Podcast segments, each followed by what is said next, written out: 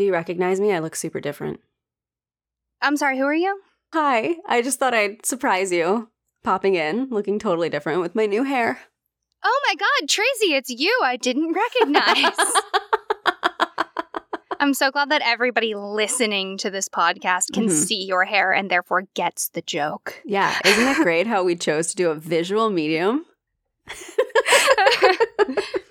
so, for anyone who's familiar with the appearance of Tracy, she usually has kind of a blue streak thing going on in the back of her hair.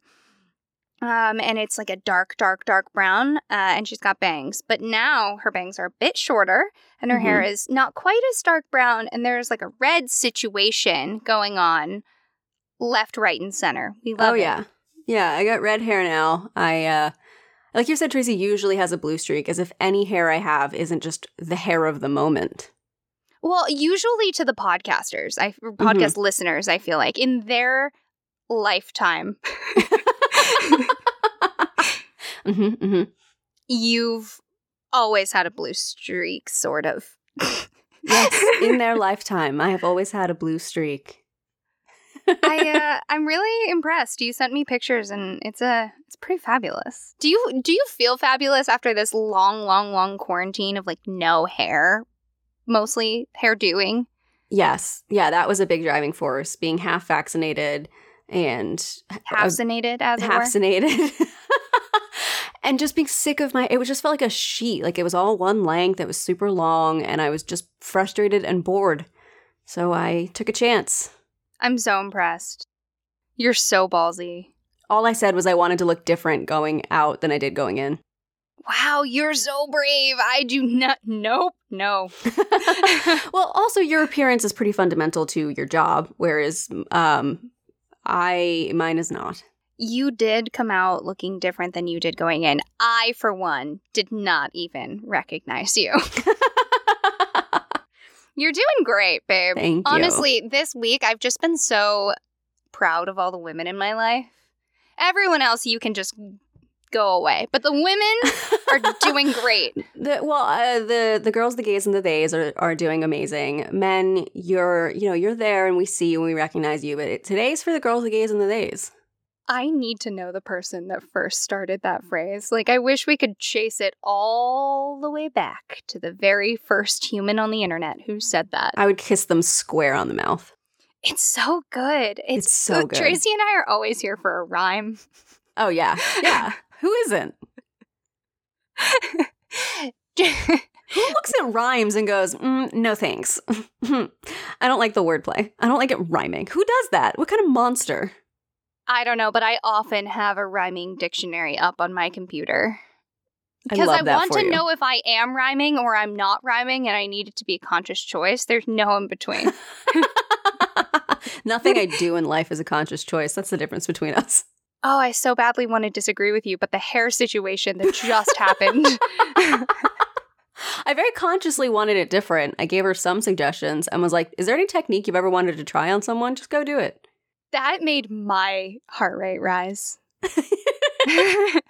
For anyone who doesn't recognize this voice because her hair has changed, that's Tracy Harrison. And that, with the curly hair, is Rowan Hall. And this is Willing and Fable, the podcast that brings you original retellings and in depth research on the history, mystery, and mythology that makes the world so fascinating. And if you want to support us, you can buy our merch, join us on Patreon, or leave a review.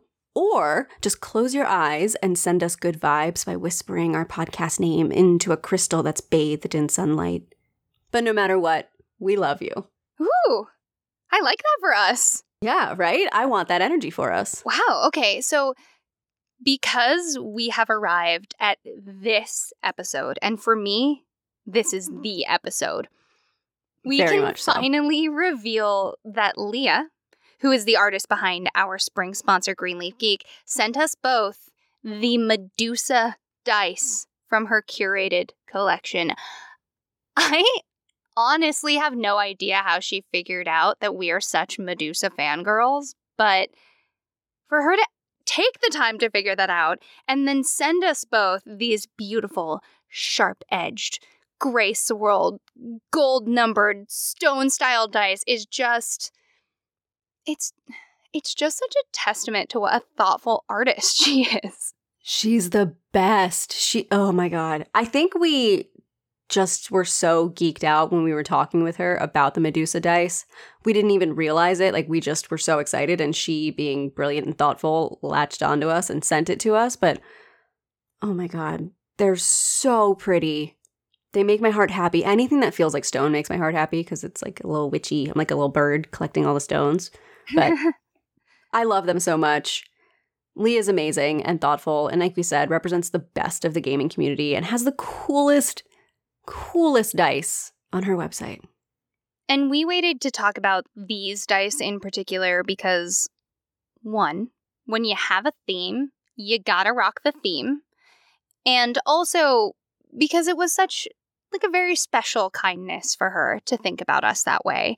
So if you are in the market for custom handmade dice, for a character, or if you want some amazing curated options for your dice hoard, definitely check out greenleafgeek.com or on Twitter and Instagram at greenleafgeek. And we will never, ever, never, ever be able to speak highly enough of Leah and her work. And when you support Leah, you're supporting us. So use the coupon code FABLE. That's F A B L E for Willing and Fable listeners. You get 10% off your order. Some restrictions apply.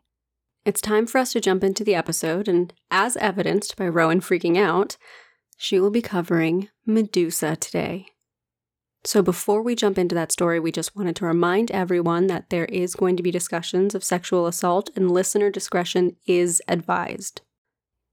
When I tell you that I was stressed getting ready for this subject, oh, the stress. I feel about Medusa the way some people feel about I don't know, should I say Jesus Christ or should I say Meryl Streep?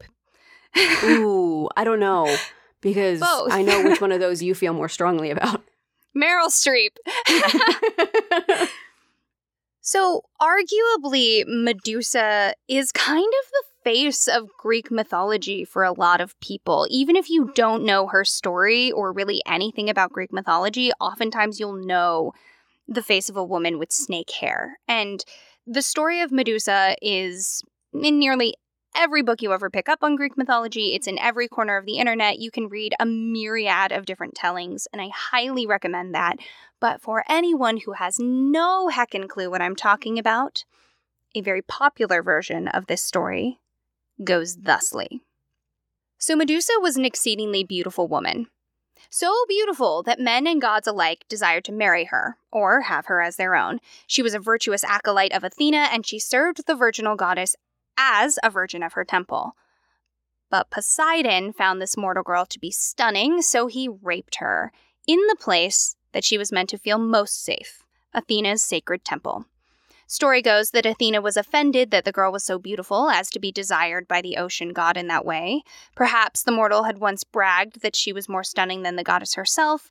Likely, Athena was mad to have the sanctity of her temple and her order besmirched, and she blamed the vulnerable mortal girl rather than fight another god.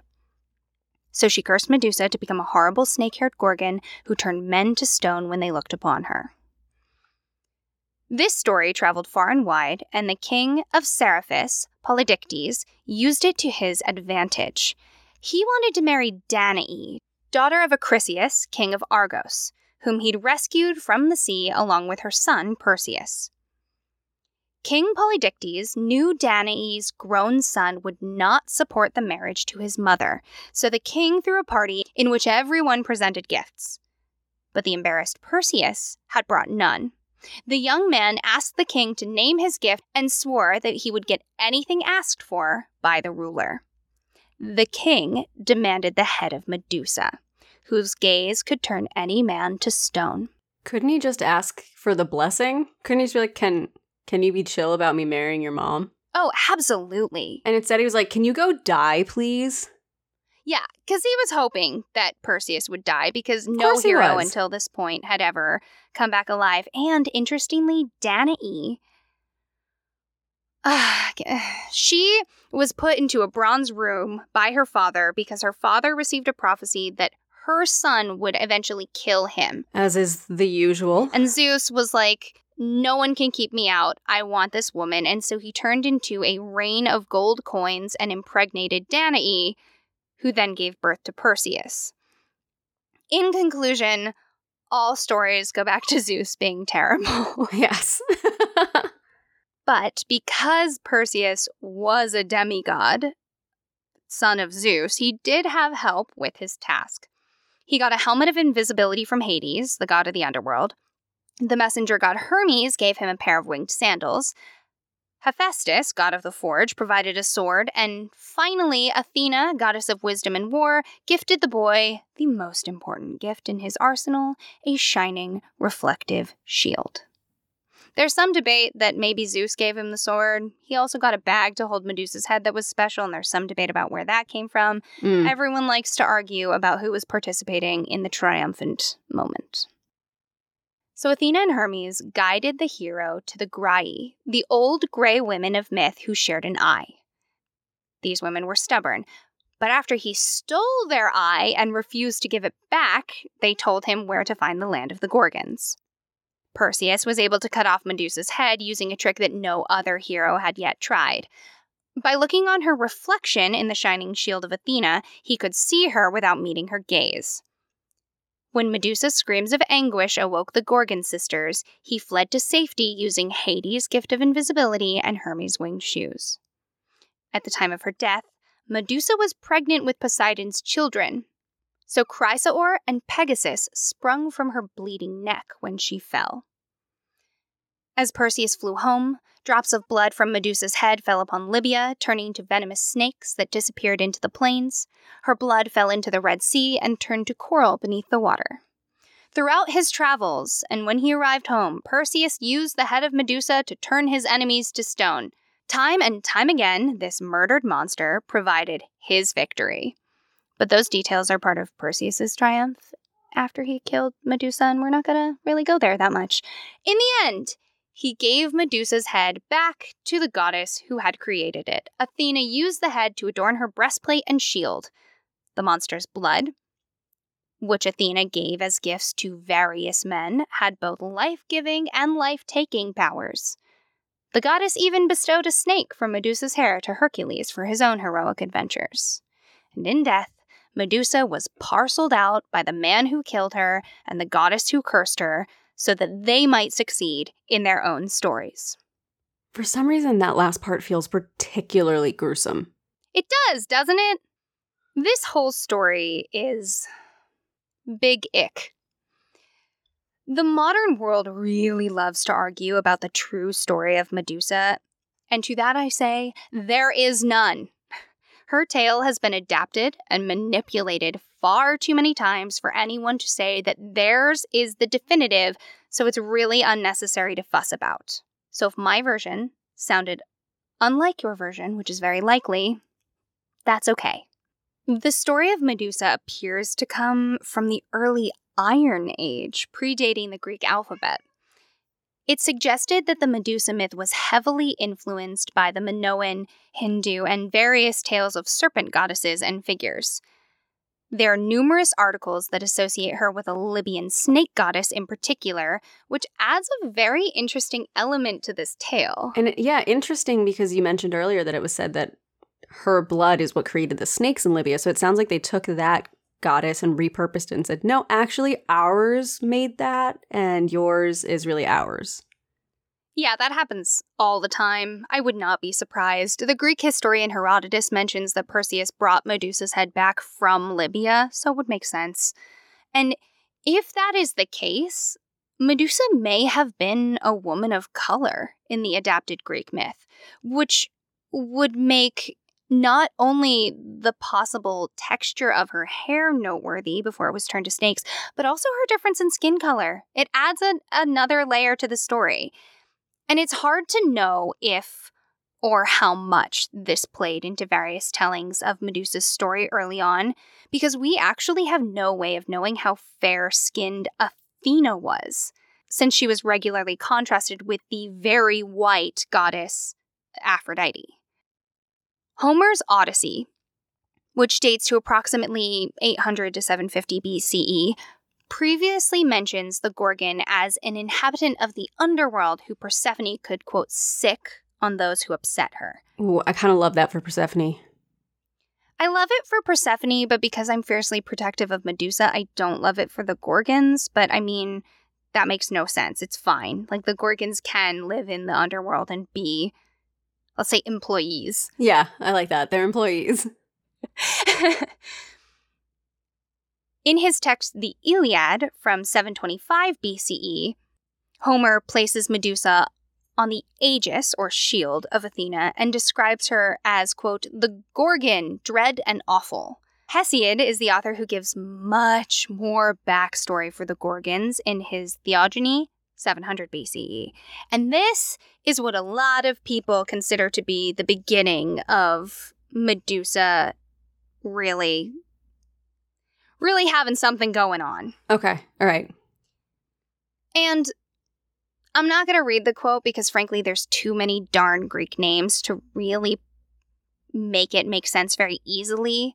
So, the general idea is that the three Gorgon sisters were born to Phorcys and Ceto, who are two primordial ocean deities. These Gorgons were named Stheno, the mighty, Euryale, the wide wandering, and finally Medusa, the cunning one, or quote, the queen. Notably, Medusa was mortal in this telling of the story, while her other sisters were not. Oh. We, we don't know why, because writers like Hesiod rarely qualified those bold statements in their stories. Right, right. I mean, a lot of it also was, it was kind of just in the ether of the world. You would, just because it was written down once doesn't mean it wasn't said 150,000 times. Exactly. And in Hesiod's story, Medusa did get it on with Poseidon, but all we know of that act that took place was, quote,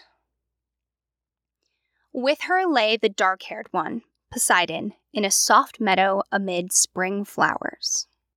Which, it doesn't exactly sound like sexual assault, that being the one sentence that exists in this telling. I hope it's not. Yeah, absolutely not. I'm I'm going with a no. Again, I have a little bit more information about the history of this story, so we're going to say no for now. Hesiod also mentions her in his text Shield of Heracles, and Aeschylus mentions the Gorgons, plural, in Prometheus Bound. In the original descriptions of the Gorgons in the Greek, they were not especially feminized. They did hate mortal men, but in some ways, they lacked a lot of the trappings of quote unquote femininity. The descriptions are often hybrid human animals with tusks and scales and fierce teeth. They had bulging eyes and beards. Ooh, that's kind of cool. I kind of like that. It is cool. And in one of the very early paintings of Medusa and Perseus, he holds her snake clad head and she has the body of a horse. What? Mm-hmm. Yeah. So the early versions of the Gorgons were very much more monstrous. In a 2017 essay on Medusa in ancient Greek art for the Met, Madeline Glennon says, quote, classical and Hellenistic images of Medusa are more human, but she retains a sense of the unknown through specific supernatural details such as wings and snakes. These later images may have lost the gaping mouth, sharp teeth and beard, but they preserve the most striking quality of the Gorgon the piercing and unflinching outward gaze. So, in the Archaic period, the Gorgons were monstrous. Right. And as we move forward, they became increasingly more beautiful women. And by they, I mostly do mean Medusa. yeah. As Allison Meier points out for Hyperallergenic, the classical period of Greek art from 480 to 323 BCE further associated beauty with danger when Medusa, the sirens, the sphinxes, and Scylla all got a little hotter, losing some scales and wings as their bodies were more and more humanized.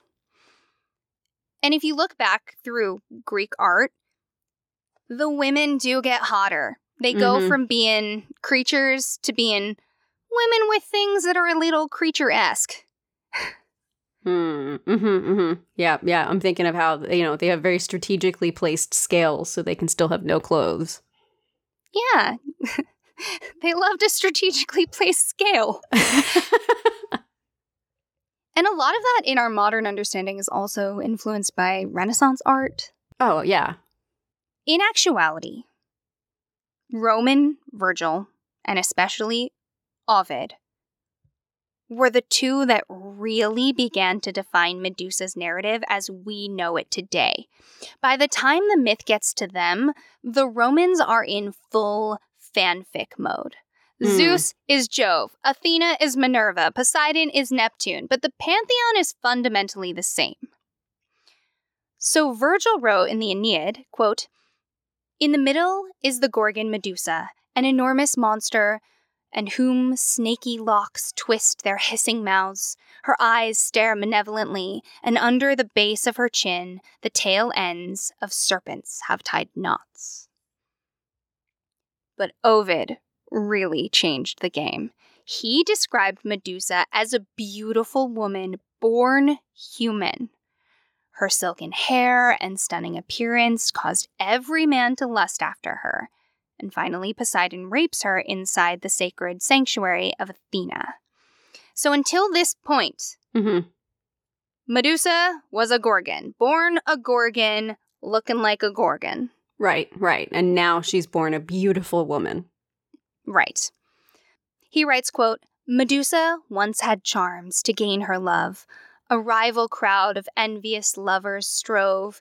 They who have seen her own they ne'er did trace mo- more moving features in a sweeter face. Yet above all, her length of hair they own, in golden ringlets waved and graceful shone.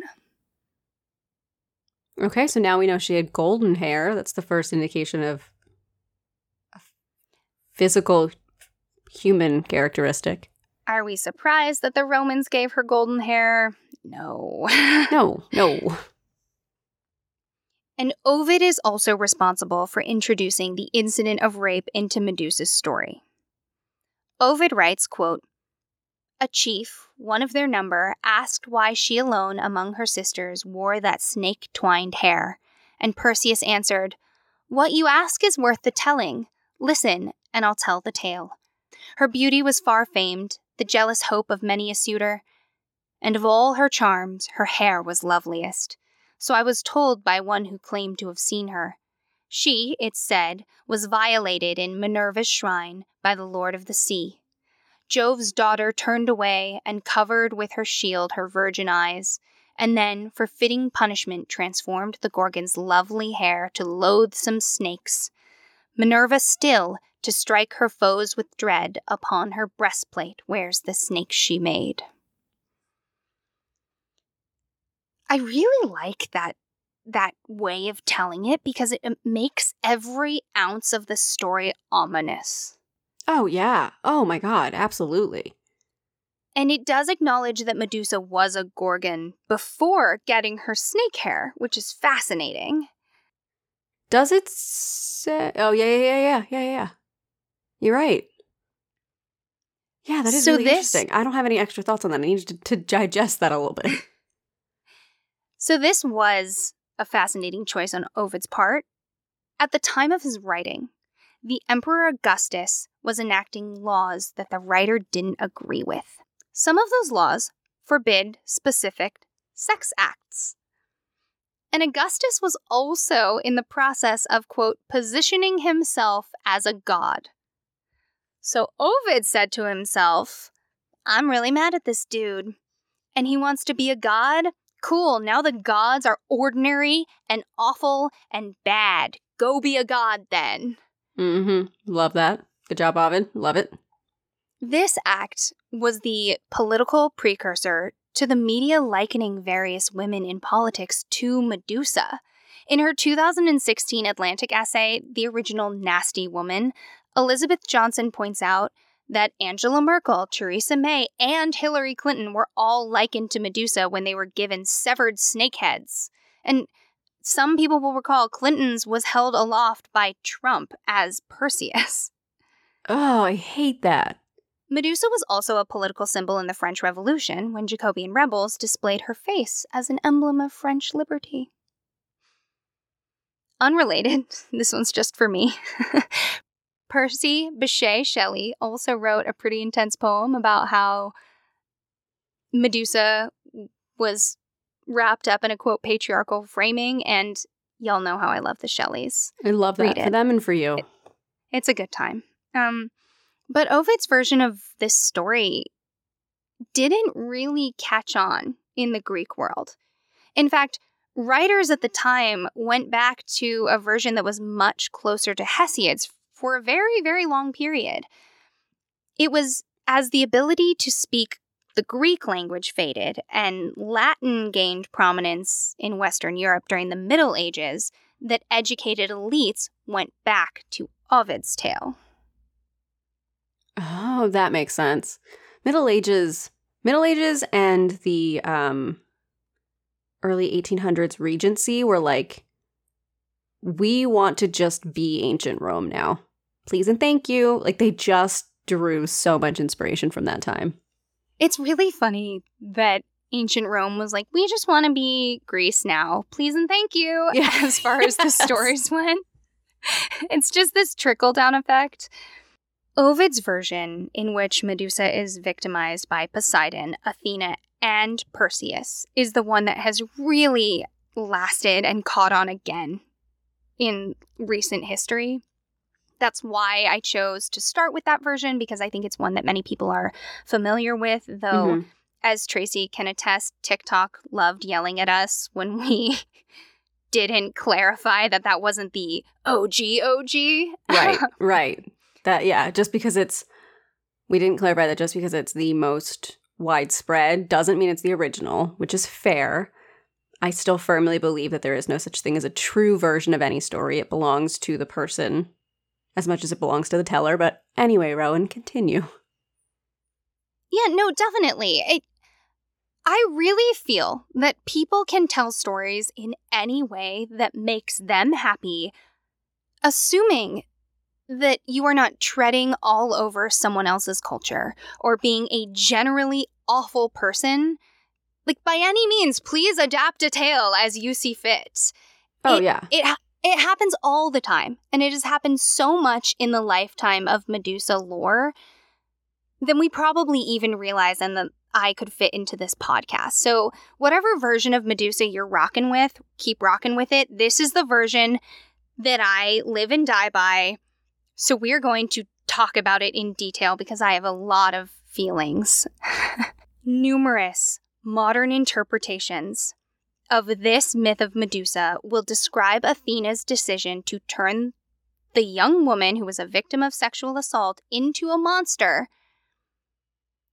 as a way of providing her the means to protect herself. Before you go on, because I know this is a version that you don't love, I want to, before you explain, just say that it's one that I do like, but I like because it still makes Athena kind of shitty, but with a different motivation. So I think it's so interesting when you have characters thinking they're doing the right thing and the helpful thing, and it's ultimately not. So forcing Medusa to become this creature and saying, you know, I, I have to punish you, so I'm going to give you this power. See, look what I did for you. And really, it's Medusa on the other side saying, I can't control this. I'm suffering. This is, people are hunting me. To me, that is really interesting to explore just from a humanity perspective. The idea that Athena thinks she's the good guy in the story and might not be is really interesting. So that's my two cents on it before you jump in and explain, I'm sure in wonderful detail, why you don't love this version of the story. I'm really glad you're saying that because you and I like different versions of this story for actually very similar reasons. Right.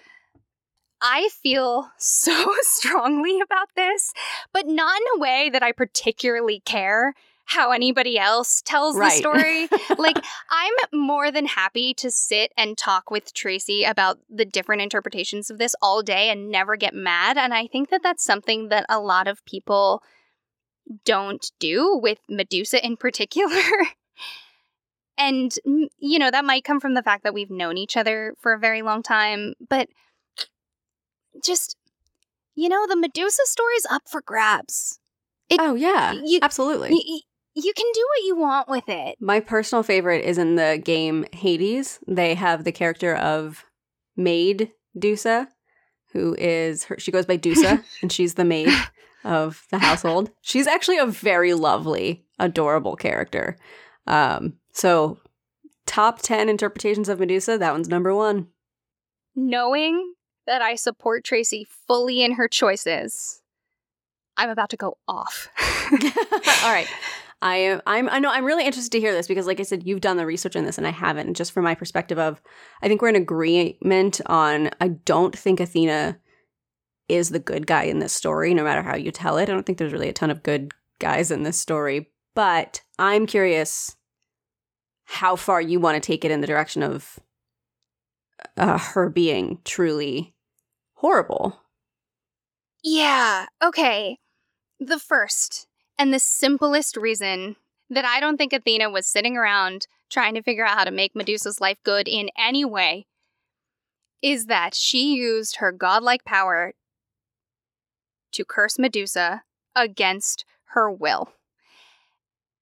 And you could argue that perhaps Athena had to curse her, but in the Greek pantheon, there's not really a precedent for gods having to do a lot of cursing.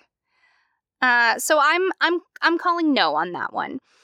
I don't know. I mean, I I would need to do more research on it to see if if it was a show of strength, a show of saving face of this thing happened in her temple. The expectation is that she would react. I mean, if it happened in any other temple, I think there would also be punishment. So, for the goddess of war and cunning to do nothing feels. I, I'm not saying it's the right thing to do anything like that, but I, I wouldn't write off she had the option to do nothing quite as easily. I mean, she she did that whole big fight with Poseidon for the city of Athens. She's not Anyway, let me let me continue for a second. So, she cursed Medusa to specifically turn men to stone against her will. Medusa had no control over this curse, which meant Athena was taking away the poor girl's bodily autonomy using her godlike power. And you could say that Athena is an advocate for women in that she does have this temple of virgins. That's not such great advocating for women. And in modern times, we see tons of instances in which people try to protect women by victim blaming and policing them. For example, dress codes or curfews for women when there are rampant sexual crimes in an area. It happens all the time. And while I believe that the narrative around women sacrificing bodily autonomy for safety is one that stories should explore. I don't believe that Athena's curse fits into that feminist package as neatly as we would like. So we're quickly going to divert and talk about the patriarchy. I think that we can both agree that not all men is a rhetoric that is harmful and it is toxic and it is a way for men to sidestep their personal responsibility for a society that makes the girls, the gays, and the theys feel unsafe. And to that, I fire back with an example that someone taught me. It doesn't have to be all men. If there's one bullet loaded into the revolver, I'm still not going to play Russian roulette. Mm-hmm. According to a 2010 study by the CDC, one in five women will be raped in their lifetime. One in 71 men will be raped. The U.S. Bureau of Justice Statistics found, quote, in a 2014 study of college campus rape statistics by the BJS, they found 63% of reported rapes against females aged 18 to 24 are done by white males. About 80% of violent crimes are perpetrated by men. Please know that the majority of sexual crimes go unreported in the United States, and the statistics get worse and worse for every minority group that a person falls into. members of the LGBTQ plus community and the POC community are more likely to experience sexual crimes. According to RAINN, Native Americans are twice as likely to experience rape and sexual assault in their lifetime. For some people, my fictitious revolver isn't loaded with just one bullet, which I contend with. It's two or three or four. And in the world of societal change, we do not play around with not all men, or not all white people, or any narratives that are like that. Not all men are rapists, but all men benefit from the patriarchy. And the patriarchy is built in part on the strength that comes from the fear that vulnerable groups live with. Unfortunately for us, the bad men don't walk around wearing jerseys to say what team they are playing for. And the good men need to step up and be a part of the solution. And if they don't want to bear the burden of doubt, that's a big ask, but it's part of the deal. Those are the rules. I mean, I couldn't agree more. I think the other thing that's really hard for people to contend with is saying there there's bad men and good men makes it feel like, well, okay, well, I'm not one of the bad men. And Rowan, I don't know if you've seen it, the the movie Promising Young Woman. No. It's so powerful. But basically in that they very intentionally cast really well loved actors to be the perpetrators of crimes, especially sexual crimes because the director wanted you to feel like I trust these people. I like these people.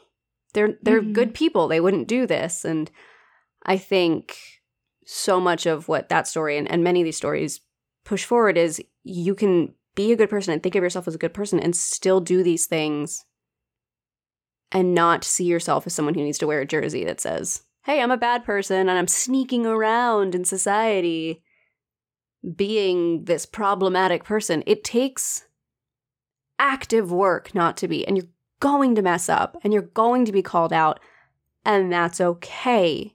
Learn from it. Don't jump to the defensive. It is not an attack on who you are as a fundamental person.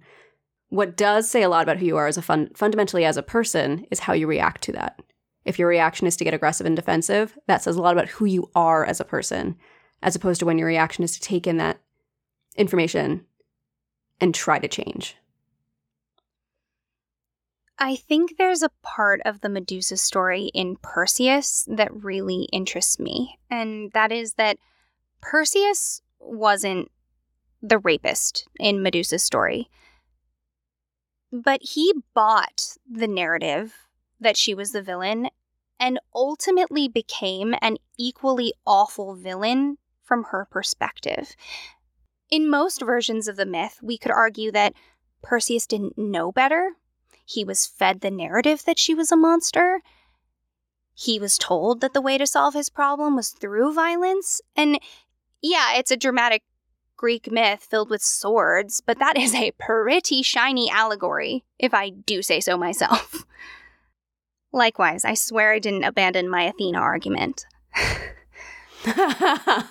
okay. Not all women are feminists, and not all feminists are perfect all the time. And it is possible for women to weaponize the patriarchy and sic it on other women. I'm so glad you brought this up. I'm so glad you brought this up. One of the tools that keeps a system like this working is the self policing of groups that don't hold power. Can we dig in this into this just a tiny bit for people to understand like what exactly this means because it feels yeah, like please. that's a very feels like it could be a very deliberate action of I'm policing you and I'm like I, I think what's so important for people, people to understand and I'm sure many of our listeners do but I think what's so important to understand is so much of this is subconscious. So much of this feels like well this is what I'm supposed to do. This is how things are. And I think an example for me is a small one you know, in college or when you're in the city and you see a bunch of young, early 20 somethings in their short skirts and dresses in the middle of February running down the streets, or a girl on a Sunday morning walking home in the dress from the night before, and we make comments like, oh, look, you know, they're dressed slutty, or oh, it's the walk of shame, or oh, these ridiculous girls like running around and, you know, making comments and talking those people down. Right. That's self policing. Right. As and, and it took being pointed out about that for me. Now, whenever I see a, a, a woman in clothing that is not quite warm enough for the weather because she clearly or or a feminine presenting person or any person when i see a human being not dressed for the weather clearly because it's a fashion statement i love to make sure everyone around me knows that i think that they are more powerful than me yeah. I am amazed by them and I love them and I would fight for them. But it's it's little things like that, you know, making comments about other other women and I I think there's been a big cultural shift, especially in the younger generations to empower each other in a way that wasn't there for so long because it felt like what you're supposed to do is judge certain people so that you yourself weren't judged. Exactly. I'm glad you're explaining that further because self policing is sometimes, though not always, and often not something that people do consciously. It is it is what happens when survival or existing is put into jeopardy and someone has to make the choice of siding with the oppressor. And that doesn't Yes. always mean make the choice like I am choosing to side with the person who's keeping me down. It's I am operating in a system in which the best way for me to survive is to behave this way. And anyone else who makes my demographic look bad or threatens my ability to behave that way is the problem, not the oppressor. Yes. And it's so insidious because it is so subconscious and it is so difficult to break down in yourself. I know I'm I'm constantly reminded of the ways that I need to behave better in tiny tiny little details of my life. It's pervasive. That's why it works. Yes. And the big thing is to differentiate yourself and your self worth from those actions. So being corrected on them is not a statement about who you are as a fundamental person.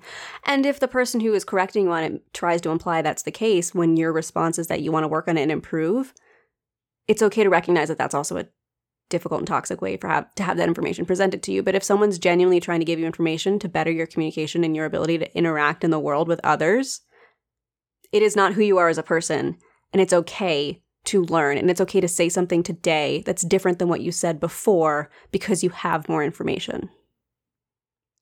So this self-policing is where we get our goddess Athena. It is vitally important for storytellers to explore the myriad of ways that people can operate within a society. The more we specify every character, the shades of gray, the large evils, the small ones, the more readers are able to recognize themselves within that behavior. If we're lucky, sometimes we hear a story and we actually learn how to improve in a human way. And in this day and age, when responses are so often limited to 140, 240 characters, I think that people get very wrapped up in societal rules Mm-hmm. and fictional exploration having to be the same. And when we say not all men or try not to engage in self policing, it doesn't mean we don't make characters who do those things. Yes. Yes. Absolutely. And I recognize that it seems excessive to so closely attach the real world to a fantastical story with a woman who has snakes for hair. but making mundanity, and especially dark mundanity that's real world and normal, into otherworldly occurrences is one of the really great ways for people to explore the self. That's why myths exist. Which brings me to my big point. Athena is the pick me girl of the Greek pantheon. And I really want to get into this oh because Oh there are so many layers to it. Please go. For anyone who's unfamiliar, Sarah Gundenau, writing for Study Breaks, defines the term. Pick Me Girl tries to distinguish herself from other women by subverting traditionally constructed femininity to impress and attract men. As the name suggests, this woman is begging to be picked. Her desperation for male attention and approval pushes her to the point of denying her own femininity. In this case, she'll even talk about her willingness to give up her rights as a woman. She will often throw other women under the bus in the process. Quite similar to bullying, she will put others down as a result of her own insecurity in an effort to raise herself up. And the problem with the pick me girl is that it is born of internalized misogyny. The quote, hatred, dislike, or mistrust of women manifested in various forms such as physical intimidation and abuse, sexual harassment and rape, social shunning, ostracism, etc. That's according to dictionary.com. And it makes sense because femininity is not the societal norm. So to thrive, one shuns it. But even using the phrase pick me girl often involves a form of misogyny. It has a lot of overlap with the idea of the quote unquote cool girl. Mm-hmm because both of these ideas are associated with women doing things like wearing no makeup or drinking whiskey or whatever else is perceived as masculine. But some women just genuinely like those things. And then calling those women pick me girls can become a way of excluding them from the in group that is then femininity. Oh, absolutely. Of course, like everything, it's nuanced, it's delicate, it's difficult to balance. I think the problem with pick me girls comes from when you meet people who say, Well, I just, I can't be friends with women. I can only be friends mm. with men. Women are just too red flag dramatic, you know. It, that's what gets me or or being exclusive you know if a new girl joins a group it's like well so i'm like you know the guys love to hang out with me and, and like i play sports just like them and i drink you know whiskey with them so like i like it being exclusionary I think is very different and the attitude you bring to it is very different than being someone who's like, yeah, I don't like makeup, not my thing. I love whiskey. Um, women are dope as hell and I love them. Like that's a different attitude, but but we always everything's reductionary. We want to we want to reduce everyone to a box and a label. Right. The pick me girl is the rebranding of the I'm not like other girls trope. And it is complicated. So there's a phrase that I like even better in the case of Athena.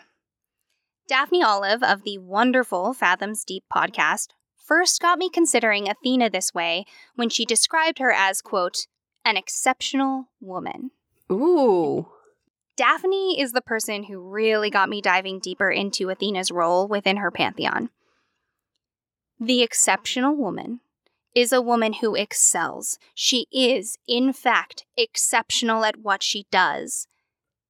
And this skill hides the true narrative of the title that she perpetuates the view among the men who surround her that she is the exception to the norm that is other women. Oh my god, that's such a good way to put it. She is therefore allowed into the boys' club, often holding positions of power, the problem is, to maintain this power, she must keep putting women down, or she's no longer special. Mm-hmm. In the myth of Medusa, Athena cursed a young woman who worshipped her in her own temple for becoming the victim of a rape by a god. What's worse, the quote unquote reason that Poseidon raped Medusa is that she was quote unquote more beautiful than Athena, as a lot of stories go. There, there is this pinning against each other that is put into a lot of stories. The Medusa claimed that she far surpassed this goddess, and so Athena retaliated. And then the goddess put the mortal in her place, and anyone who dared to seek the young girl out. Through Medusa's curse, Athena was also able to put men in their place too. I had literally never thought of it that way before. That's that is really interesting. Athena did it with Arachne. She loves to punish women who think that they're better than her. And a lot of times I feel as if that narrative is put on them.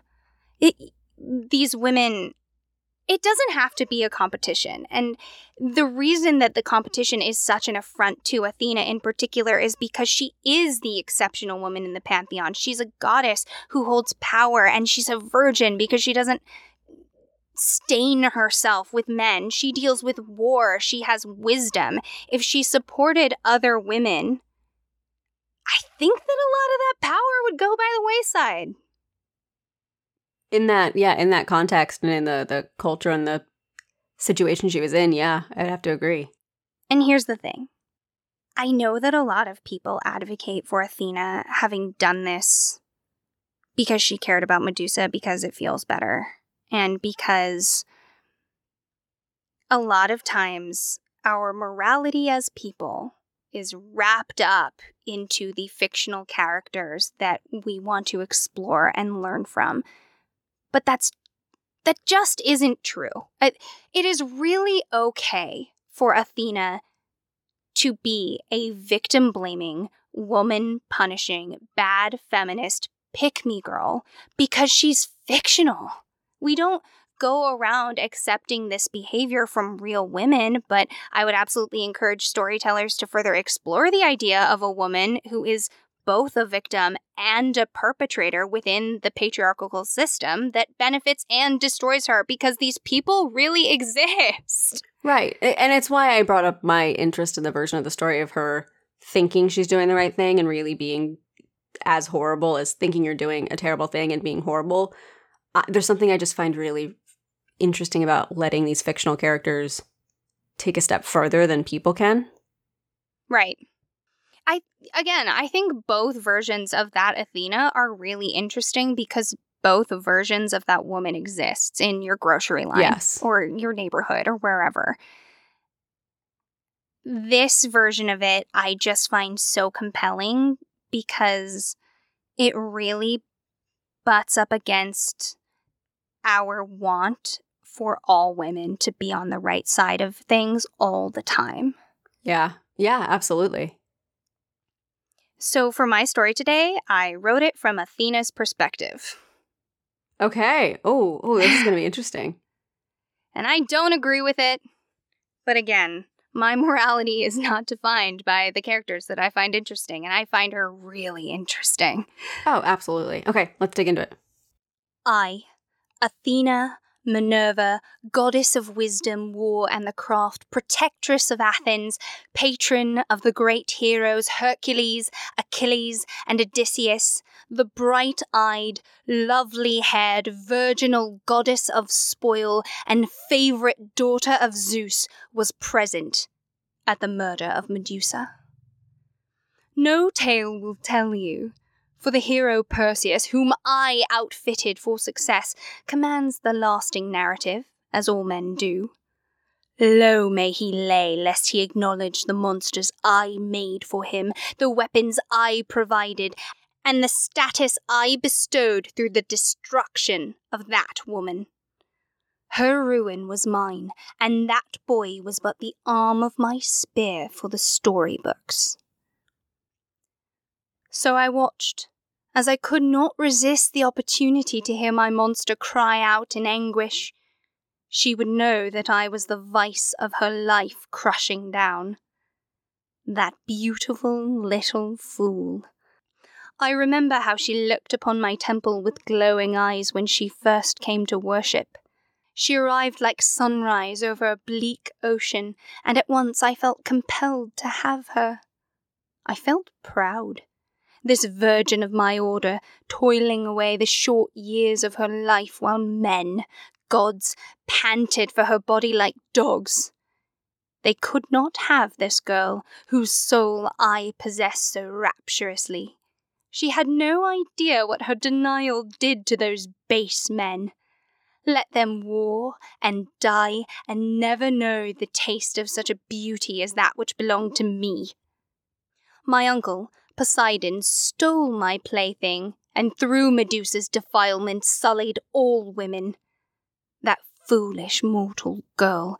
It was her only responsibility to remain pure in the eyes of men. I provided every comfort of their adoration in exchange.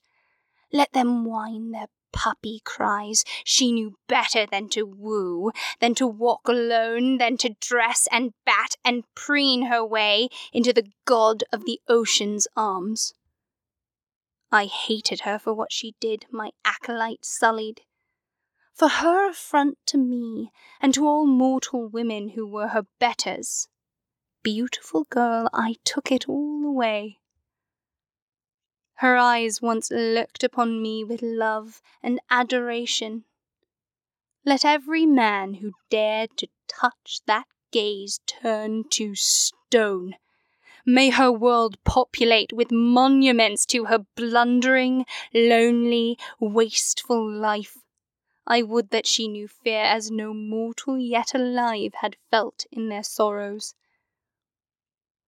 I stole that renowned beauty from Medusa. Ugliness is the best way to drive men to fear, and I would use it as a tool for her destruction. That famous silken hair I turned to snakes. Let them writhe around that plotting head so that she lived wreathed in a writhing crime sensual, I think, and a particularly delicious testament to my cleverness. So I knew how a man might slay the monstrous girl, but I could not grant the power easily. The longer she lived, the more monstrous she became in every story told. So the more my power grew. It was a twofold gift, that curse. For every man she turned to a statue, the lonelier and weaker her heart grew. For every hero she slayed, the more the power of Athena appeared. So the mortals began to truly fear my curse. The men who once dared to bark for sex at the gates of my temples, defiled the bevy of brides to my order. They learned to fear me as they ought to have all along. When I finally granted the power of the Gorgon's distraction to Perseus, I couldn't help but go see it. It had been so long since my Medusa looked upon her goddess, I wondered how she might shrink in my radiance after all this time. The very thought made me quiver with excitement. Perseus was slow.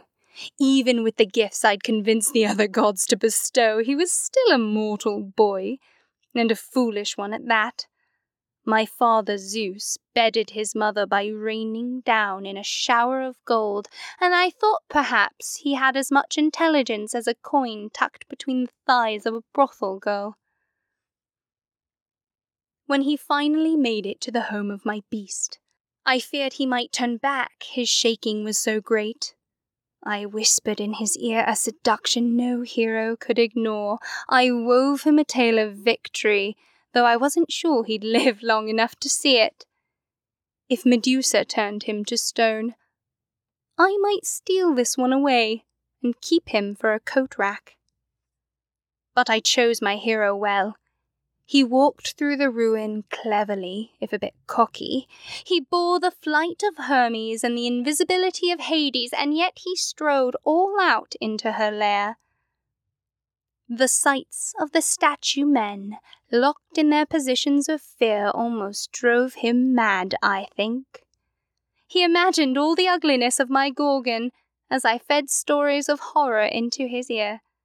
I had to stop from giggling when I felt his anger rise. What a crime for a woman to be ugly, and tenfold more for her to be alone and compounded even then by her sullied nature, and more again by her destruction of other men. I truly knew my skill was great when he finally came upon her. Perseus did not see Medusa as she was. His judgment was long since passed before she appeared. He saw her as a disgusting monster, so that even her perfect mortal features became grotesque I love the manipulation that occurs in the minds of men. In truth, my darling acolyte looked as she did the day I left her beautiful, supple, strong.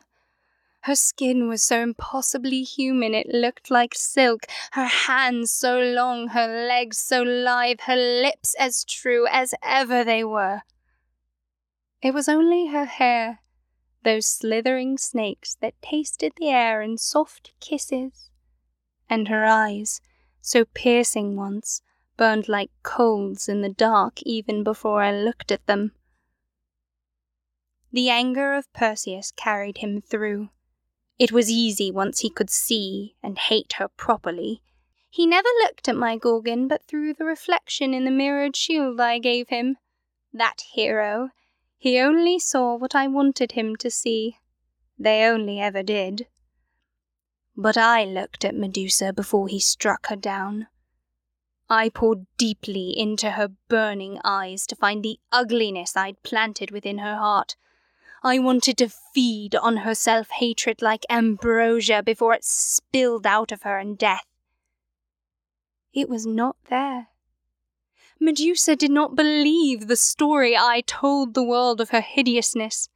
She didn't even look scared to be standing in the dark with only the stone forms of men who hungered for her destruction.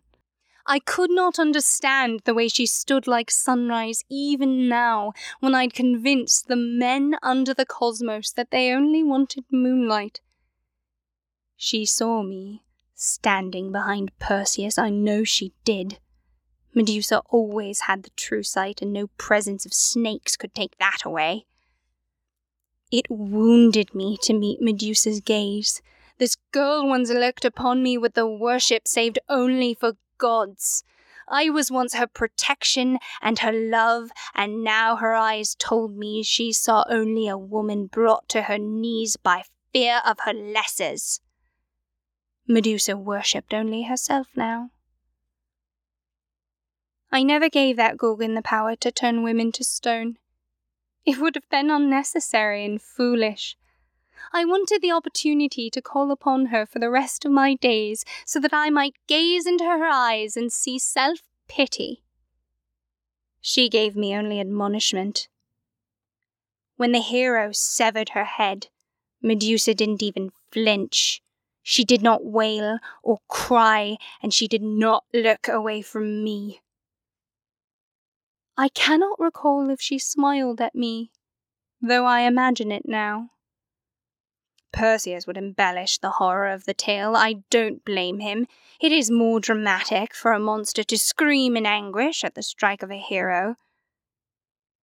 And Perseus could not hear, mortal that he was, the scream of the goddess that stood behind him.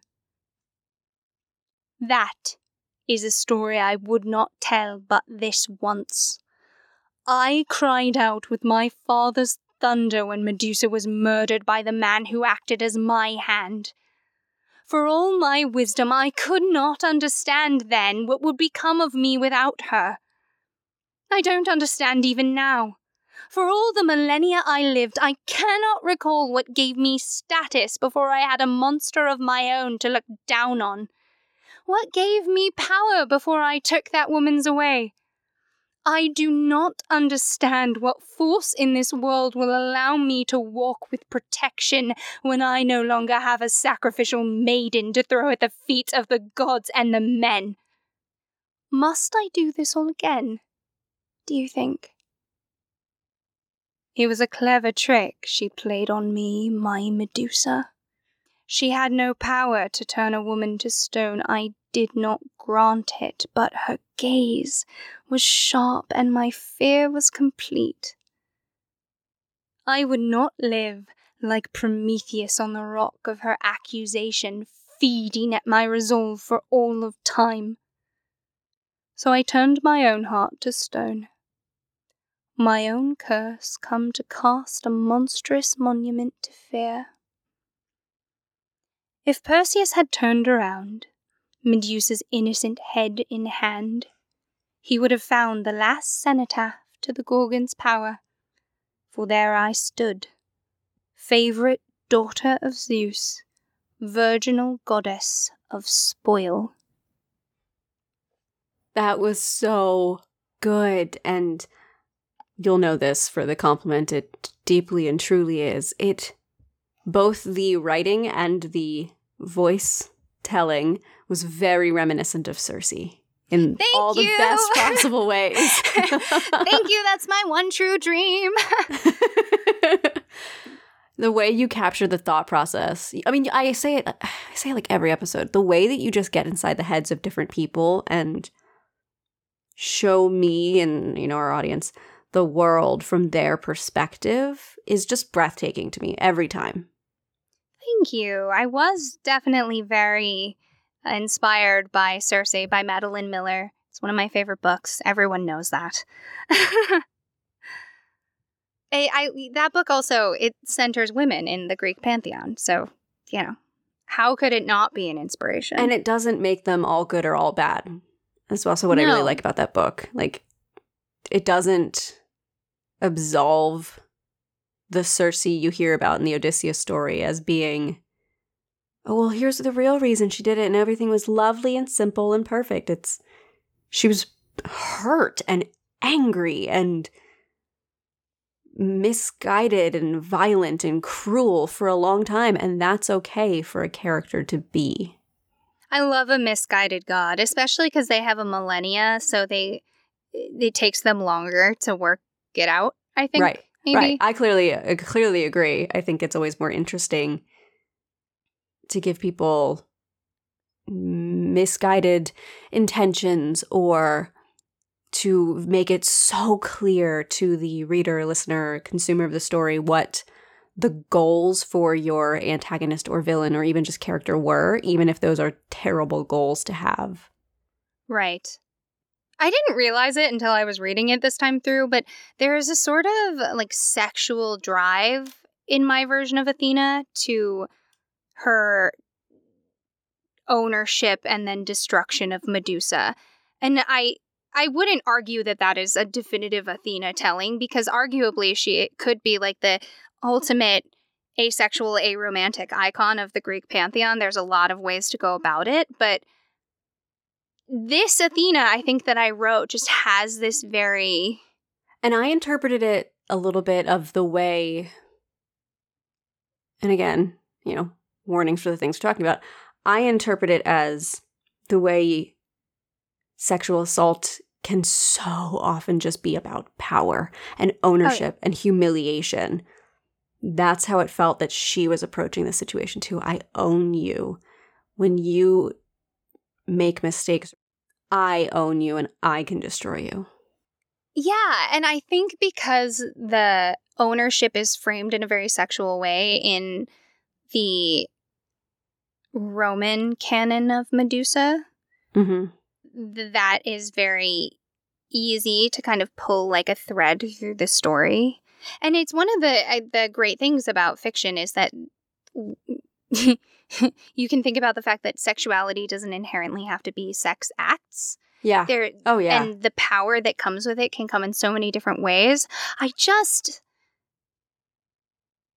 I I like this Athena who feels affronted by Medusa's behavior and by the things that happen to her.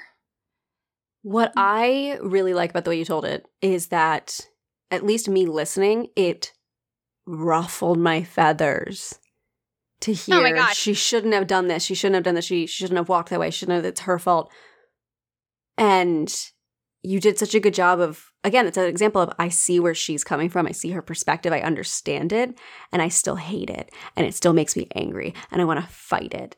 And I want to argue it. And that to me is a great mark of beautiful storytelling. The funny thing is if I met this woman in real life, I'd just start screaming and never stop. There would be no there would be no I see why you're thinking this way. It would just be Oh no, no, no, no, no, no, no, no, no. Only when she's written on a page in a very finite amount of script. yes. And I guess that's my case. I guess that is my case for Athena being a, an aggressor in this story. Because we know, listen, we know Poseidon was awful. We check, we got it. He's Right. Right. He's no one's over defending there. Poseidon. And Perseus is, to me, the ultimate example of like a good guy. I'm a hero. Oh yeah. I'm a good guy. He's just such a sock puppet. Yeah. like he buys the narrative and he goes and slays the monster and the monster's this woman and he never gives it a second thought and then he uses her body forever and ever and ever to get everything else he wants amen like ugh.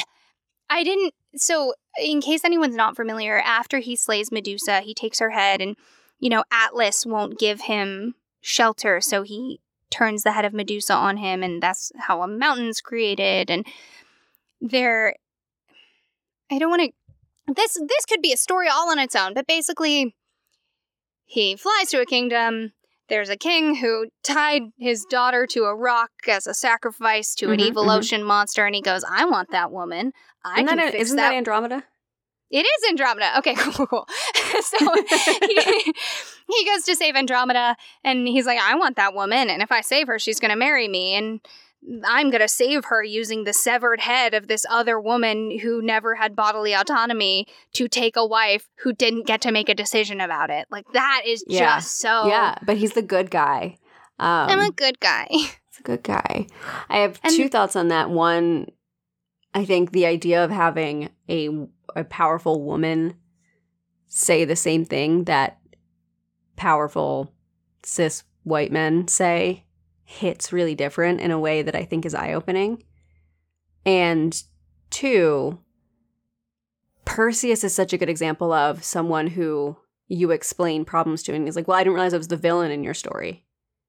Ah, you know that kind of reaction of he's the good guy he he can't be doing wrong because he's the good guy he's a good guy you know what he's he wouldn't do that sort of thing he's a hero. Yeah. he's a hero he Saving the wouldn't day.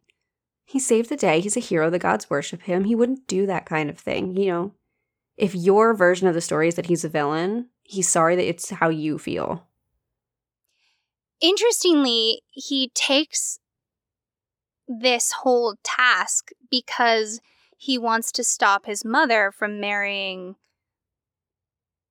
this king. But we actually never hear how Danae feels about King Polydectes, ever. It's just Polydectes wants to marry her and her son doesn't want her to. And Polydectes saved them from the ocean and, you know, took care of them and mm-hmm. and gave Perseus his entire upbringing, and yet Perseus hates him, and we don't exactly know why. And he comes back with this Medusa head, and Polydectes is like, no, no, no, I'm marrying your mom now. And so Perseus just turns him to stone. Like, we just, there's not enough information there that's happening for me. Like, maybe Danae was happy. right Not to be locked in a room and have this king who potentially maybe loved her. I don't know. she probably didn't want her son going on a crazy scary definitely won't survive mission I mean, we can put Danae on our list of women that just got screwed over. all the mortal women in this story have not had the best of times. No, absolutely not. Those are the rules. Yeah. And even, I mean, Perseus, when he's trying to get information from the three Graii who have one eye, he takes their eye. Like, oh my the god, I know. bodily autonomy metaphors are just. Just the taking of things that women hold dear and precious. I think I think what's really interesting to me is when you and I have had conversations just with friends, chatting in groups, big and small, and we talk about how, you know, uh uh you shout fire if you're in danger instead of help because people don't want to get in the middle of something, but they'll run to help put out a fire. All the different ways that it means to be a woman alone, the ways that you're inherently always holding on to something valuable that someone could take from you. I think this story has a lot of that. The idea of him taking the eye from those women, him, you know, Poseidon taking away from Medusa. I, what there are a ton of articles and things you read and TikToks and videos and of of men somewhat getting a glimpse into that perspective saying, you know, there's a time when I was carrying around all this money on me that I had to transport and I was so scared and that's what it feels like to be a woman.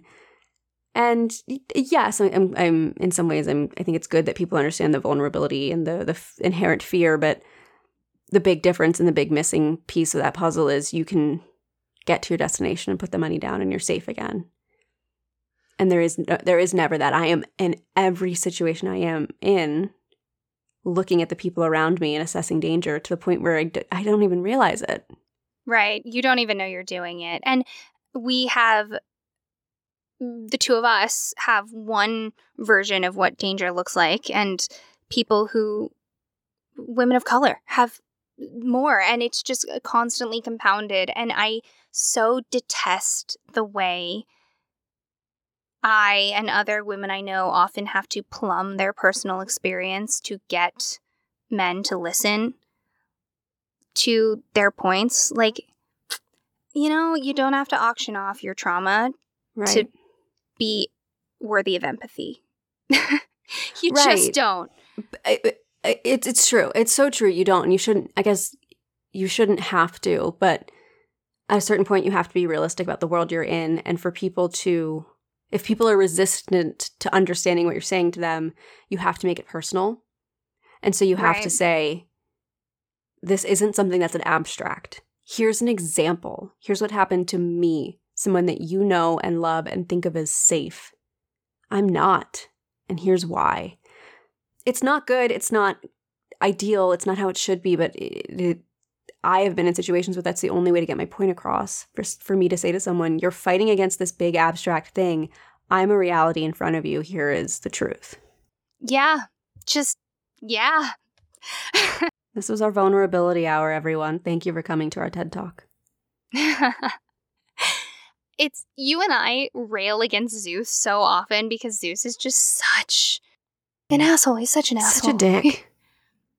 And I I also rail against Athena, but for very different reasons. I don't get to say she's just so awful full stop.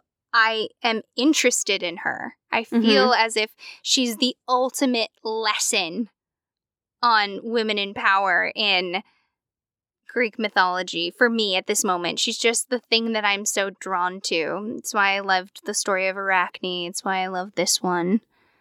It's- mm. Medusa, man. Okay. Do you want to talk about Medusa in art? I would love to talk about Medusa in art. Some scholars believe that Gorgon may have meant chamber of gold originally, and this meant that Perseus's adventure was just a pirating journey more Oh than a murdering spree. which is super fascinating, but now a bit irrelevant in terms of the discussion of the myth as it is today. It is interesting to remember this, though, when we think about the term Gorgoneion, which is the head and face of Medusa as an artistic, decorative motif. It appeared on architecture, coins, homeware, jewelry, soldiers' helmets, and weapons, Athena's everything. Mhm. It was a popular temple decoration through the Greek world and as a motif on the Aegis of Athena, appearing as decor on the chest of her armor, and it became a symbol of her power. And that's another reason why I think Athena wasn't being super great about the Medusa thing, because Medusa's severed head became a symbol of how powerful Athena was. Yeah, it's not a great look, if we're being honest. It's not a great look, Athena. And, you know, now it's claimed by women throughout history, which is wonderful. I mentioned it before, but archaic Medusa was less human. She evolved through the classical and Hellenistic periods to become more female, and the way that she appeared also adapted with time. She became idealized forms of women for the artists who were portraying her. Yeah, yeah, that makes sense. So, let's talk about Cellini's sculpture, Perseus with the head of Medusa. Tracy, do you Yes. see this sculpture that I have given you? Or this photo of a sculpture? Yes, I do. Can you describe it? All right, so the picture I'm looking at is from the side looking up at the statue. And it is a nude figure of a man wearing a helmet with wings. It is a stone statue, very gray. He is holding a sword in one hand and the head of a woman with all the neck guts dangling and sword or and snakes around the head. He's holding it up very high, very triumphantly. It is a stance of power. He's got one leg up, sort of halfway on a rock. It is His her body is at his feet. Oh my god, I did not realize that. Her body is at his feet, and he is standing over her, holding up her head in triumphant power. His sword kind of at the ready to strike again. He's also naked, as Greek men often are sculpted to be. He's got, I think, 12 individual abs. Minimum. Um, and this this is kind of one of the definitive sculptures of the slaying of Medusa f- that people will recognize. And quote, there's a rumor that Benvenuto Cellini despised the feminization of Italian politics, and his Perseus with the head of Medusa was his vicious response to the threat of women taking power. Turns out, as is the case in the statue, there were also other Renaissance politics in the mix. Cellini was asked to sculpt Perseus, son of Zeus, slayer of Medusa, to reflect the power of the Medici family over the people of Florentine. And I love this sculpture for that exact reason. The Medicis said, hey, give us a hot Perseus and show us how powerful he was killing a woman. It's going to show everyone how awesome we are. And Cellini was like, cool, yeah, women suck. it is a very I'm a man, I am powerful, here's my triumph sort of image. And that information is coming from Daily Art magazine, by the way.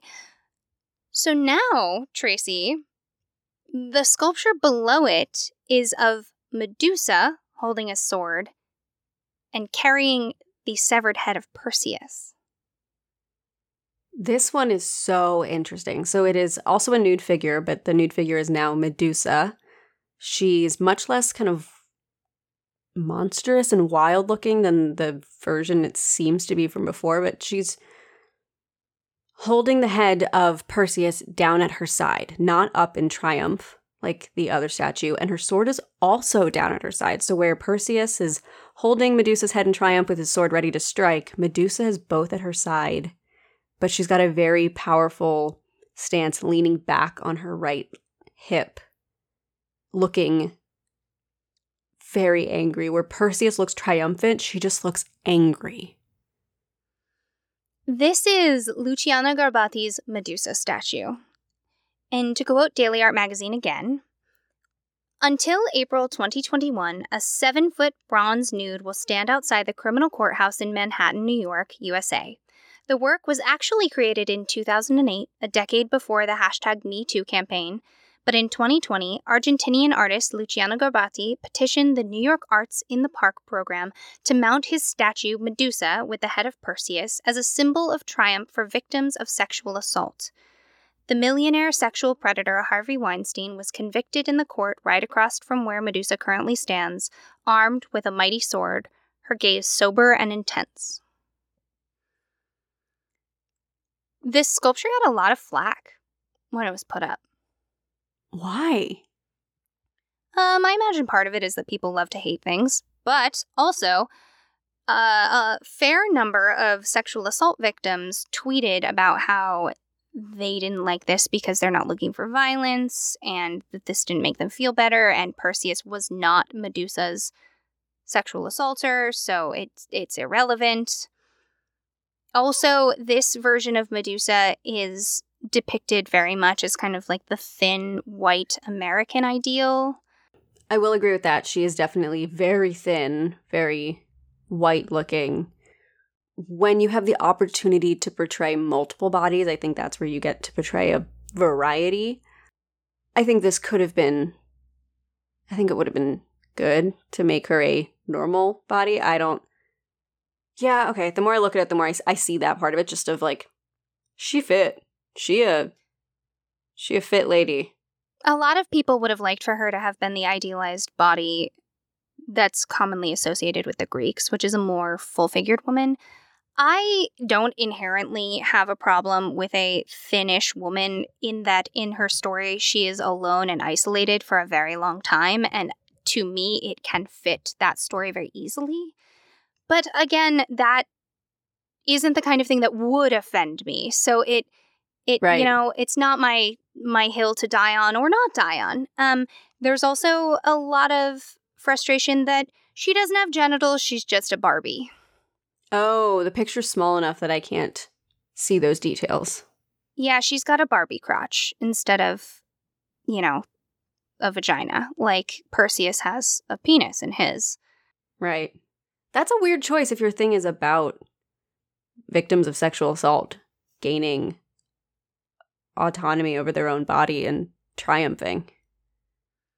It's interesting. I don't have a problem with this sculpture because I don't feel compelled to have problems with art that I don't hate, and I certainly don't hate it. It actually interests me. I'm interested in a version of the story in which Medusa could have slayed Perseus because, in fact, Perseus was there to assault her. She was protecting herself. Right. Um, and I think the big thing about this picture is she's not she is not depicted as happy about this triumph. It is not Right. depicted as this big triumphant moment. It is a moment of quiet of quiet anger of like it, it it's not a glorious moment being shown here. Yeah, I I don't think all art can make all people happy and I would love to see 10 artists depiction of this and get to look at all the different versions. Yeah. I think the problem was that it was associated with the hashtag Me Too movement and, you know, everyone has a lot of feelings rightly about the hashtag Me Too movement and this isn't and no art could possibly be symbolic of everyone's experience.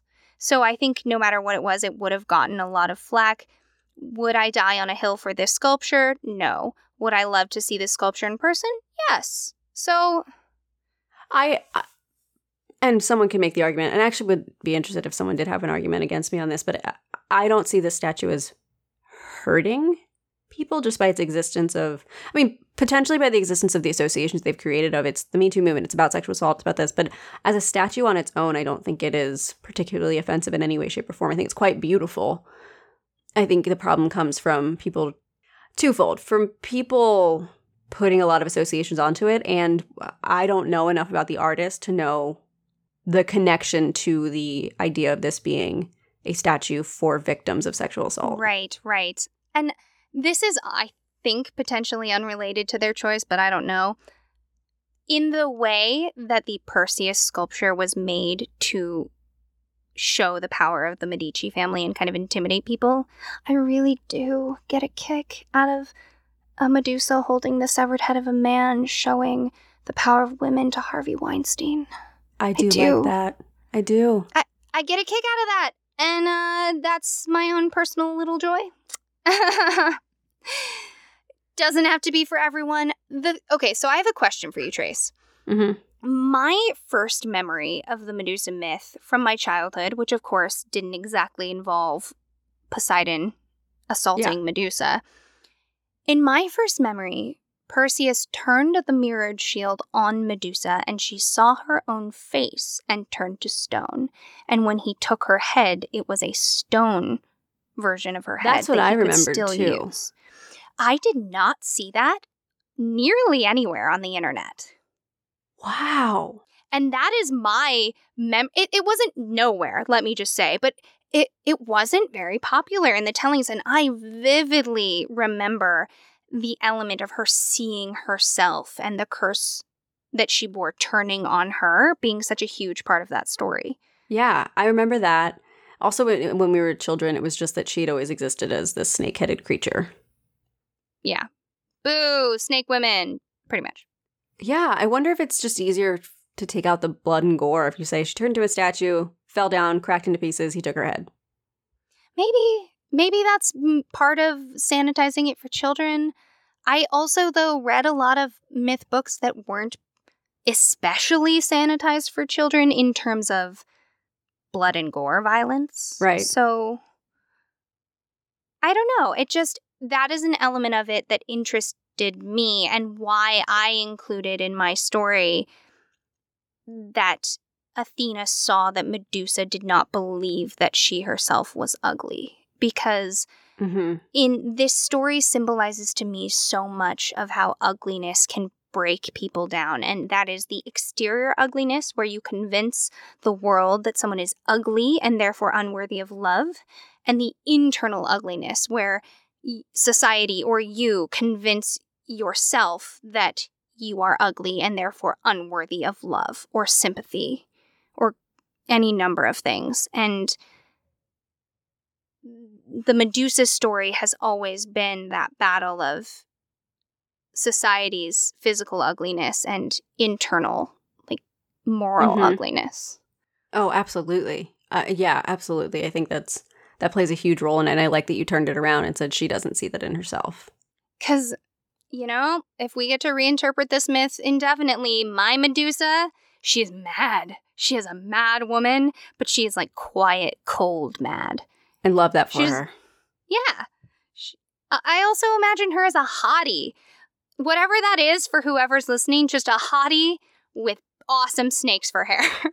I, I mean, I very much imagine her like this statue. I, I just this cold, quiet anger, and I love the way they depicted the hair because from very far away it looks like beautiful, interesting curls, and then you get closer and it's the snakes. I think it's a really cool way to have done it. yeah, I'm very glad that this story consistently resurges. It allows a lot of people to find themselves.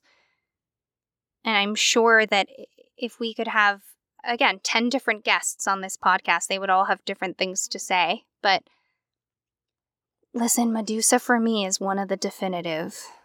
One of the definitive myths, and I was so stressed covering this. but that's that. Yes, you did that. You did that. You covered it. You did it beautifully. We did not intend for this to be Rowan only talking about Medusa. Um, I'm glad it turned out that way. So in a in a future episode, you'll hear the story I had planned for this week. But man, I could talk with you for another four hours about Medusa and women and society. So we have to cut it off somewhere. Right. This happened because Tracy also has a lot of knowledge and a lot of things to say about Medusa. The reason that I am covering it is because Tracy is filled with grace. We, oh. we both love this woman, so it, we should have known. We should have known. I contemplated it for like a minute and then went about doing my own research and it just forgot. Like it was just like, oh yeah, okay. And then as soon as we started recording, I was like, oh, oh, I have way too many thoughts. Oh, I'm so excited. Oh, I, absolutely not. This is definitely gonna go really. I'm so glad that your opinion is different than mine about it. I like, again different. We really aren't. Our opinions aren't that different, but I do like that we don't. I do like that we both have different sort of in our head definitive versions mm-hmm. of the story because that it helps. It helps. well, it's just more interesting and it's fun to to go back and forth. It, I always think it's fun to pick things apart with someone when you feel safe doing so. You know, we're not fighting each other about our stories. We're not defensive about it. It's just cool to hear the different people's perspectives. My mother reminded me when I was telling her that I was covering this story that in my youth, but also as an adult, people have compared me to Medusa because I have nuts curly hair, um, which is such a compliment. So I was thinking about that this week when I was covering the story and how I see one of the things that I like most about myself and one of the things that's supposed to be ugliest about Medusa and also is most powerful about Medusa and how that Mhm. brings me such comfort in the way stories can. So I hope that other people who hear about Medusa can find whatever that is for them because she truly is mm, my she she is my Meryl Streep. Yes, I love that. I've I've always you've always loved Medusa. I'm so glad you were able to cover her. You did such a good job. I I'd seen those statues before, but I never dug into them, and I'm so glad you covered that too. Oh, this was so good. I'm so glad we decided to just fully focus on Medusa and give her the time in the spotlight on our show that she deserves. And I don't know that we say this enough, but for anyone who's interested, those pictures that we referenced will be on our Instagram so that when you listen to this episode, you can look at what we were looking at as well. Yes. Trace, do you want to hear nice feedback about our podcast? Oh my god, yes, absolutely. I have pulled a five star review for us because I read it and it made me giggle. It is from Germany. Ooh, oh my god, we have we have at least one listener in Germany. I know! Okay. Laura Erica Elizabeth says, I simply love Willing and Fable. This podcast is the perfect mixture of facts and fiction. The two amazing hosts manage to create a mysterious, emotional, and humorous atmosphere that sucks me in every time. Rowan and Tracy add their own spin on each topic with incredibly creative and beautifully told stories of their own making. As a proud hag from Germany, I particularly enjoy all the episodes about female mythical figures. If you enjoy diving deep into myths and legends and want to experience them in a completely unique way, this podcast is for you. Oh my god, there's so much to unpack there. One, what you didn't what you can't say is that it ends with a black heart, which is the best emoji. They said that they were a proud hag. A that makes me hag. so happy. That makes me so happy. Oh, that is so nice. Oh my god. I'm going to I'm not I'm not going to cry. I'm not going to cry. Thank you, Laura Erica Elizabeth. I am so grateful you used the term proud hag because Proud hag. It's the best. So, if anyone ever writes in and says nice things about us, please know that we read them and we have a lot of feelings about it. And it does truly make a difference and it means quite a lot to us. So, write in if you feel so inclined. We'd be grateful. Tracy, yes. tell me something good. All right. My something good this week is pretty simple. I was finally able to celebrate my nephew's second birthday. We had to celebrate his first Wee birthday. Small. He's so small. He he's two going on 25, I swear. He's like so wicked smart and mobile and lovely and giddy and happy and we had to watch his first birthday virtually because it's in April, so April of last year. Mm.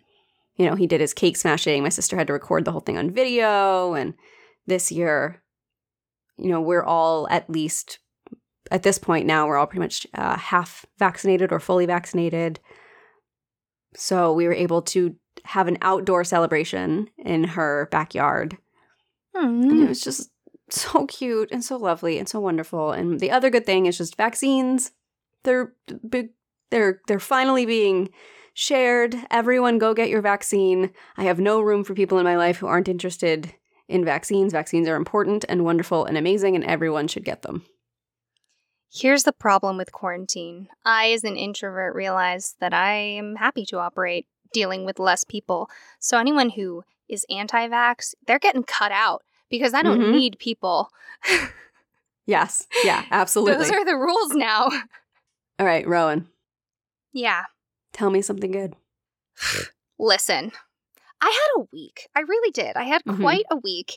And part of it was exacerbated by the fact that I was very stressed about Medusa and have a lot of feelings about it. And she is just the ultimate feminist icon to me. And so I was really living in the thick of it. Yeah. Um, it it's like that sometimes. Um, and my something good is so simple. It's I was in my living room taking a break from frantically typing and grabbing some tea, and it was kind of late afternoon, and I realized I should open the curtains because sunlight is important and Mhm, mhm, vitamin D yeah. is necessary. And I just pulled the curtains open, and I was getting the most beautiful light coming into my apartment. It was just golden and, you know, shining on the, the dust motes that go in the air when you Mhm. move curtains and the fabric and open the Oh, windows. it sounds and- like you're describing a scene from a Studio Ghibli movie. Exactly. Yeah, it was silly and and not a particularly noteworthy thing, but it I just took a lot of time to stand there and enjoy that. And I don't often enjoy the appearance of Los Angeles, so it was it was such a gift. And it it lowered my stress in a way that I often forget just existing can. Yeah, yeah. Yeah, I always feel like I have to do something about it. There has to be an activity. yeah, I have to do an activity about stress. I relate to that. So that that's my something good, and I, I'm sure that sounds corny, but it is like that sometimes. Sometimes you have to romanticize the little moments in your life. I do it with my coffee all the time. Ugh, your coffee game is mm, chef's kiss. I love it. I love. I I now own way too many machines to make coffee with. I think I'm up to like 5 different What do, what do you do with them? make coffee. I don't keep in keep in mind I don't drink coffee, but like what what would require five different machines? Is it like a latte? So there's the classic. Yeah, I've I've got a uh, espresso machine, so I can make espresso and steamed milk. I've got a Keurig. Um, I have a drip coffee pot, so just the regular standard coffee pot. I have a pour over maker. Um, I have a cold brew maker. I have a French press. Oh, so it's for different coffee vibes. I see. It's not for one coffee that requires five different machine steps. No, no, no, no. It's just for whatever type of coffee I'm feeling. Do I want do I want it in the pour over or do I want the French press? Or am I really lazy and just want to pop my reusable K cup thing into my Keurig? Whatever I'm feeling. I want to make a full on latte. I feel like I'd actually really enjoy an espresso latte thing that you made. I don't really like coffee, but I feel like I would. I'd make it so good. If you want it to be really sweet, I could do that. If you want it to just be I don't know. I also love playing with milk, so I like doing both cold and hot milk mixtures with different flavorings and then you can control how sweet things are by how much of the milk you put in. It's just my little ritual. I love it. I guess my other something good is coffee.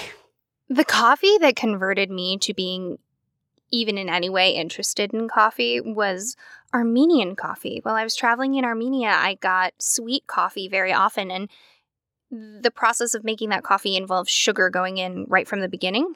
Mhm. And I like a sweet coffee, don't at me. Um, and it was just such a rich, earthy, sweet, yummy beverage that reminded me nothing of American bitter coffee that I have Mm, never mhm. liked. So I am now available for coffee conversion. okay, I love that. I love that for you. yeah. Anyway, we did the thing. We did it. we did the thing. I am so happy we were able to cover that. You did such an amazing job. I'm so glad we gave her the attention she deserved. And I hope you all enjoyed it too. And remember, stories grow with the telling. So if you like what we do, tell a friend. Or tell a foe. And we'll see you soon. Okay?